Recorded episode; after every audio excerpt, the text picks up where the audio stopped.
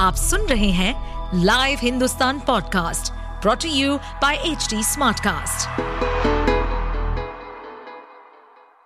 नमस्कार, ये रही आज की सबसे बड़ी खबरें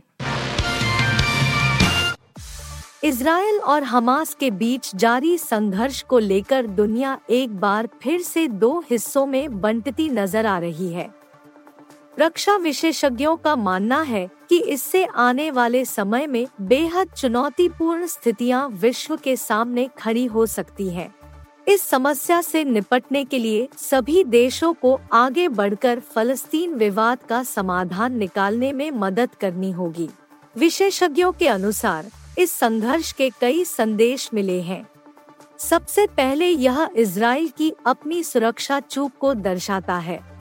इसी प्रकार का हमला इसराइल पर 1973 में भी हुआ था, फिर भी यह चूक हुई।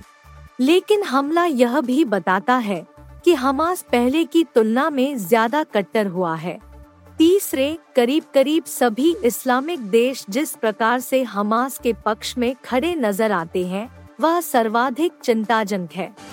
दक्षिण एशिया में विश्व स्वास्थ्य संगठन डब्ल्यूएचओ के शीर्ष पद के लिए नेपाल और बांग्लादेश के बीच चुनाव होने वाला है।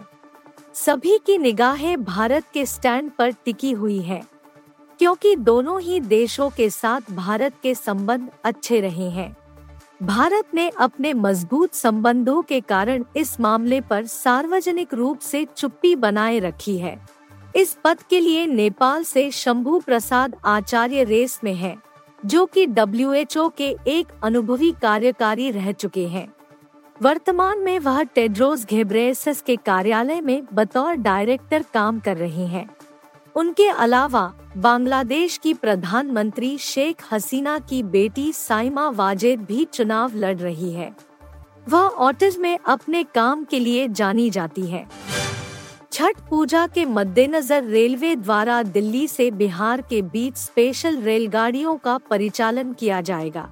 आनंद विहार टर्मिनल से पटना, जयनगर और गया के लिए यह रेलगाड़ियाँ चलाई जाएँगी। दिल्ली से बिहार के बीच यह गाड़ियाँ 42 फेरे लगाएँगी।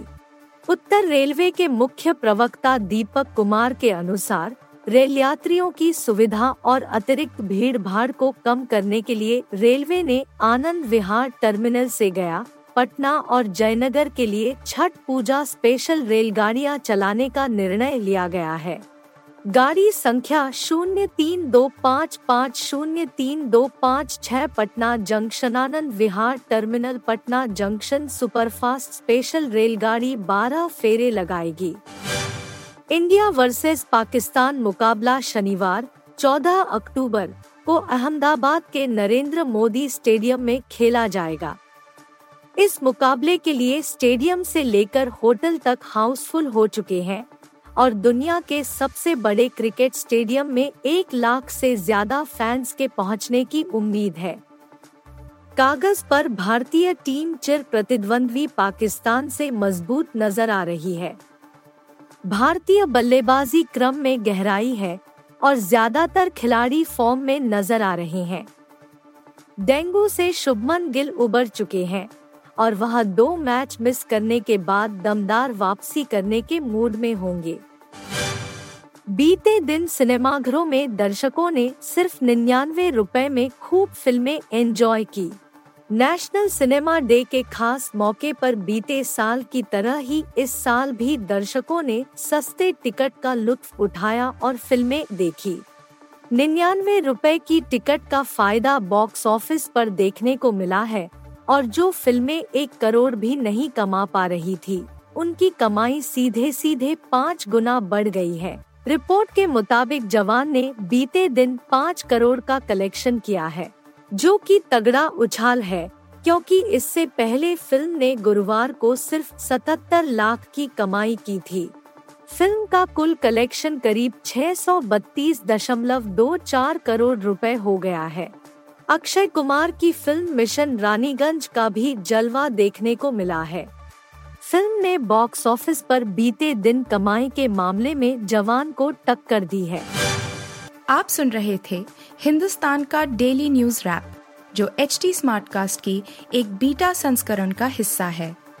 आप हमें फेसबुक ट्विटर और इंस्टाग्राम पे एट एच टी या podcasts@hindustantimes.com पर ईमेल के द्वारा सुझाव दे सकते हैं।